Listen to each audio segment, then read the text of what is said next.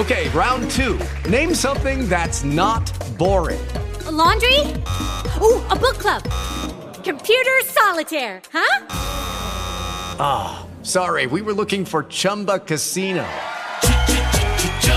That's right. ChumbaCasino.com has over 100 casino style games. Join today and play for free for your chance to redeem some serious prizes. ChumbaCasino.com. No purchase necessary. Full prohibited by law. 18 plus terms and conditions apply. See website for details. Questa è la storia di un fallimento, un po' come le altre, questa però ha in sé qualcosa di diverso. Una delle caratteristiche che contraddistingue i protagonisti delle nostre storie è sicuramente la tenacia. Tenacia, da definizione, è un sostantivo femminile che indica fermezza e perseveranza nei propositi e nelle azioni. Vi faccio un esempio terra terra basato sulla mia esperienza, sempre nella speranza di sbloccarvi quel ricordo che vi faccia calare ancora di più nella nostra storia. Da ragazzo ero appassionato di videogames, un po' come tutti i miei coetanei cresciuti tra gli anni 80 e 90. Il gioco della Nintendo Super Mario era quello che andava per la maggiore. Io non riuscivo a concludere l'ultimo schema. Il terribile Browser stava lì davanti a me e continuava a gettarmi addosso martelli e palle infuocate, ma io niente non riuscivo a prendere lo slancio giusto per saltarlo e attivare la leva che lo avrebbe fatto cadere nel magma sottostante. Mio padre, appassionato anche lui di videogames, invece lo aveva superato qualche settimana prima di me e naturalmente si godeva il successo di aver battuto il figlio su di un campo nel quale, almeno sulla carta, il figlio doveva essere migliore di lui, ma io invece niente.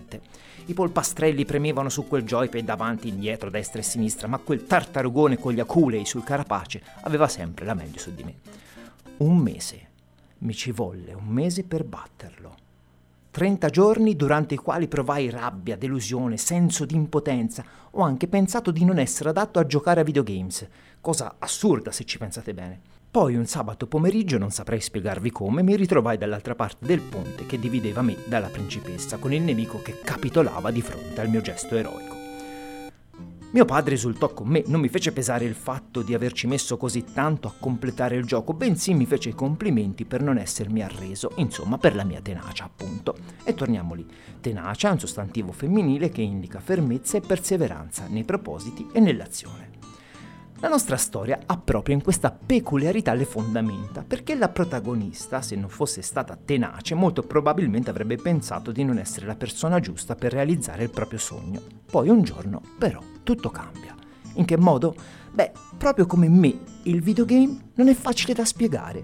A volte può sembrare magia, anzi, in questo caso forse è proprio così, per magia, perché la protagonista della nostra storia si chiama Joanne Kathleen Rowling.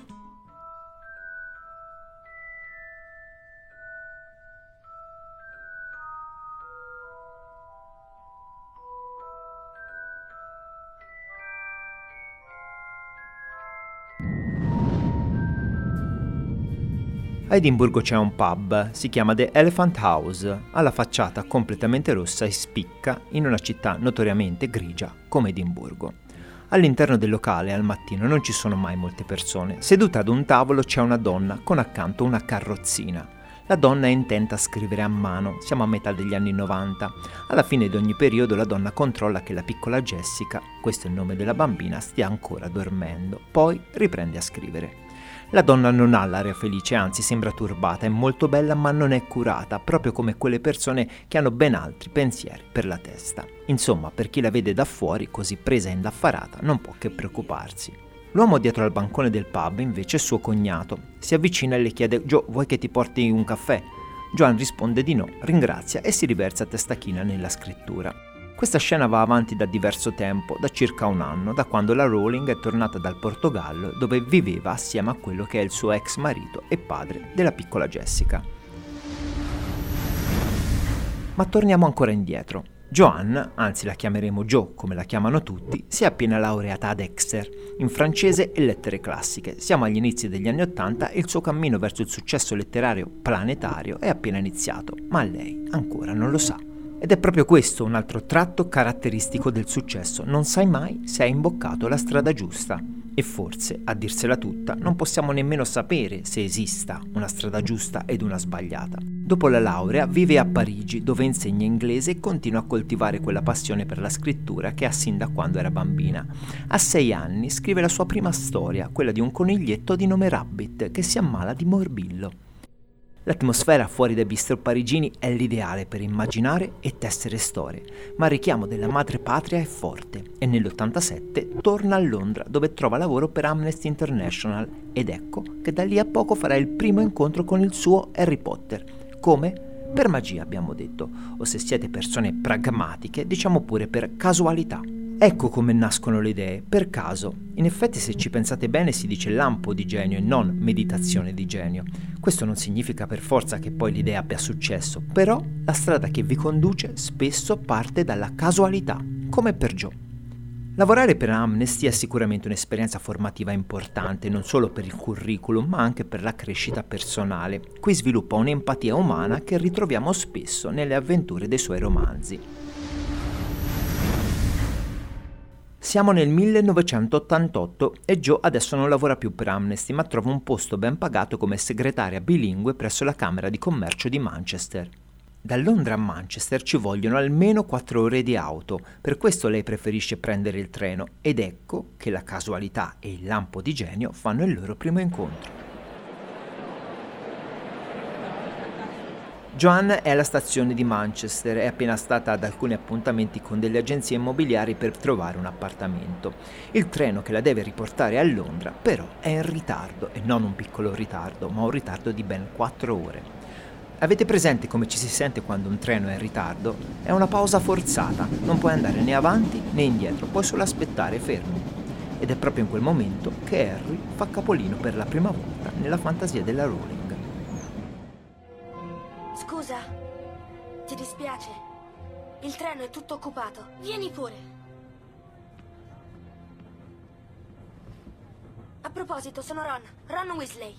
Io sono Harry, Harry Potter. L'idea è abbastanza semplice, un romanzo su di un bambino orfano dotato di poteri magici. Quando si è investiti da un'idea, l'entusiasmo ci pervade, tanto che ci focalizziamo quasi immediatamente al finale. E sono proprio i primi momenti quelli importanti, quelli che ci fanno capire se possa funzionare o meno. E di momenti in un ritardo di 4 ore, beh, credetemi, ce ne sono davvero tanti.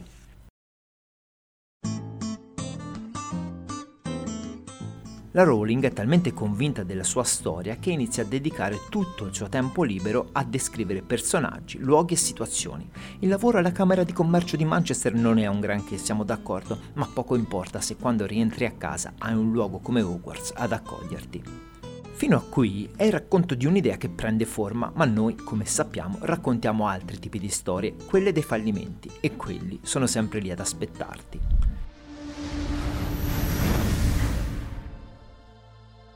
Il 1990 e la sclerosi multipla si porta via la mamma di Joe. Quello è l'inizio di un baratro che la porterà nel punto più buio della sua vita. Eppure, nelle nostre storie spesso il buio è solo l'anticamera della luce. Profondamente turbata dalla perdita della madre, Joe pensa che sia meglio cambiare area. Il Portogallo può essere il luogo giusto dove ripartire e dove magari continuare a coltivare la sua idea. A Porto c'è una scuola, che cerca un insegnante di inglese. Non ci pensa sopra due volte ed eccola che lei e gli appunti sul piccolo Harry si ritrovano a due passi dall'oceano. Qui conosce il suo futuro marito, un giornalista del quale si innamora e nel giro di due anni si sposa, rimane incinta e mette al mondo la piccola Jessica. Quella che può sembrare una rinascita nel giro di 12 mesi si rivela invece un'altra disfatta. Il matrimonio si trasforma in un divorzio con tanto di accuse di violenze domestiche e così torniamo lì, all'Elephant House di Edimburgo, con la piccola Jessica da mantenere e una valigia piena di belle idee.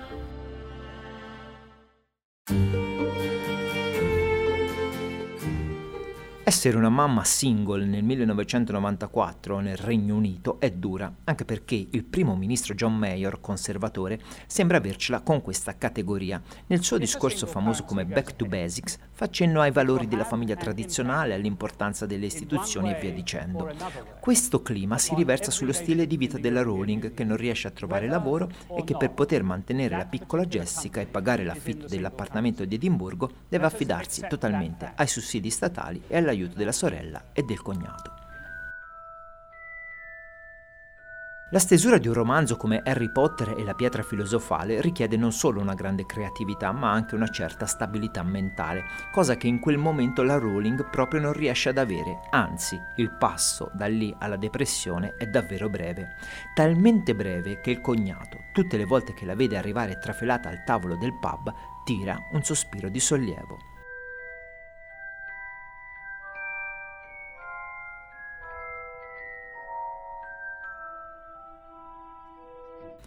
Intreccio, tema, personaggi, descrizioni di luoghi sono solo alcuni dei particolari che la Rowling cura in maniera maniacale.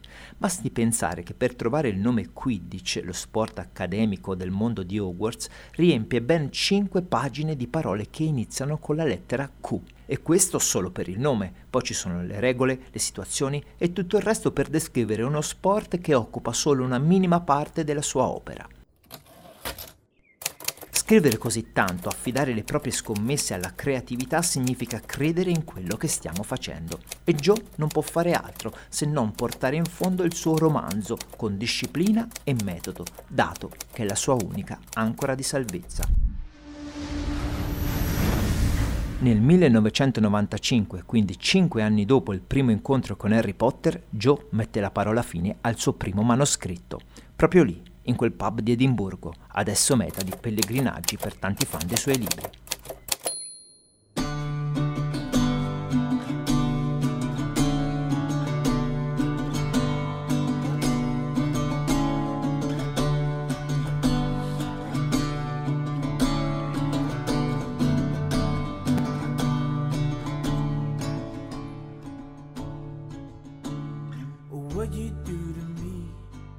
La storia però non termina così, forse è appena iniziata, perché avere in mano il frutto del proprio sudore, delle notti passate in bianco con la piccola Jessica che piange e dell'umiliazione dei sussidi statali è solo l'arrivo di una tappa del lungo percorso che Harry e sua madre hanno appena iniziato. Per la pubblicazione di un libro solitamente ci si affida ad un agente, un agente letterario che scommette sulla tua idea e la propone alle case editrici, nella speranza che poi qualcuno la accetti e la pubblichi. A volte noi babbani della letteratura pensiamo che dietro a questa operazione ci sia chissà quale manovra. Per la Rowling invece è molto semplice, apre l'elenco del telefono, cerca agenti letterari e si affida al primo che gli fa simpatia per via del nome. Christopher Little questo editore originario di York, nel nord-est dell'Inghilterra, prende a cuore la causa della Rowling ed ecco che entra in gioco il tema della nostra puntata, ovvero la tenacia. Sì, perché dopo aver letto i primi tre capitoli del libro, Little invia il manoscritto della Rowling alle case editrici, a una, a due, a tre. Poi lo manda a un quarto editore, a un quinto, a un sesto e a un settimo. L'ottavo editore, come sette precedenti, risponde no grazie Little allora invia Harry Potter e la pietra filosofale a un nono editore, ma anche questo lo rifiuta, sostenendo che il libro non avrebbe venduto abbastanza copie. Il decimo editore dice la stessa cosa, anche l'undicesimo e il dodicesimo. Dopo 12 rifiuti, che cosa devi pensare? È un po' come la storia del ragazzino che gioca al videogame e non riesce a superare l'ultimo schema inizi a pensare che forse non è il caso, che fare la scrittrice è affare per altri, che non sei capace. Beh, insomma, se non è un fallimento questo. Ma il fallimento non è decretato dagli altri, il più delle volte siamo noi a non credere troppo nelle nostre idee, lasciandoci poi condizionare da quello che gli altri pensano, fino a convincerci che stiamo sbagliando strada. 12 case editrici hanno avuto in mano Harry Potter e la pietra filosofale e 12 case editrici non l'hanno trovato valido e interessante. Qualcuno ha anche detto che non avrebbe venduto un numero sufficiente di copie. La tredicesima, la Bloomsbury, legge il primo episodio della saga e decide di fissare un incontro con la Rowling e il suo agente. Siamo nel 1996, la Rowling e il signor Little si trovano a Londra di fronte agli uffici della Bloomsbury. Prima di entrare, il signor Little guarda in faccia Joe e la vede tesa ma piena di aspettative, tanto che mette le mani avanti. Non voglio che tu esca da questo incontro con l'idea che guadagnerai un sacco di soldi. Noi sappiamo che in quel caso, e solo in quel caso, il signor Little si stava sbagliando di grosso. I libri della saga di Harry Potter hanno venduto oltre 450 milioni di copie e continuano a venderne ancora un sacco ogni giorno che passa. Persone di tutto il mondo hanno letto e amato Harry Potter. 12 rifiuti, forse anche di più, dovrai affrontare prima che la tua opportunità si possa rivelare. Sembra un enigma tratto dai libri della Rowling, ma la soluzione in verità è molto semplice. Il fallimento fa sempre parte della magia del successo.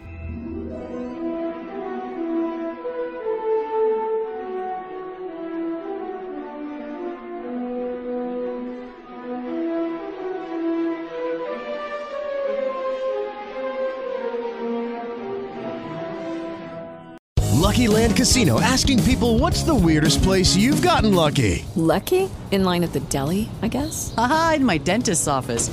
More than once, actually. Do I have to say? Yes, you do. In the car before my kids' PTA meeting. Really? Yes. Excuse me, what's the weirdest place you've gotten lucky? I never win and tell. Well, there you have it. You can get lucky anywhere playing at LuckyLandSlots.com. Play for free right now. Are you feeling lucky? No purchase necessary. Void where prohibited by law. 18 plus. Terms and conditions apply. See website for details.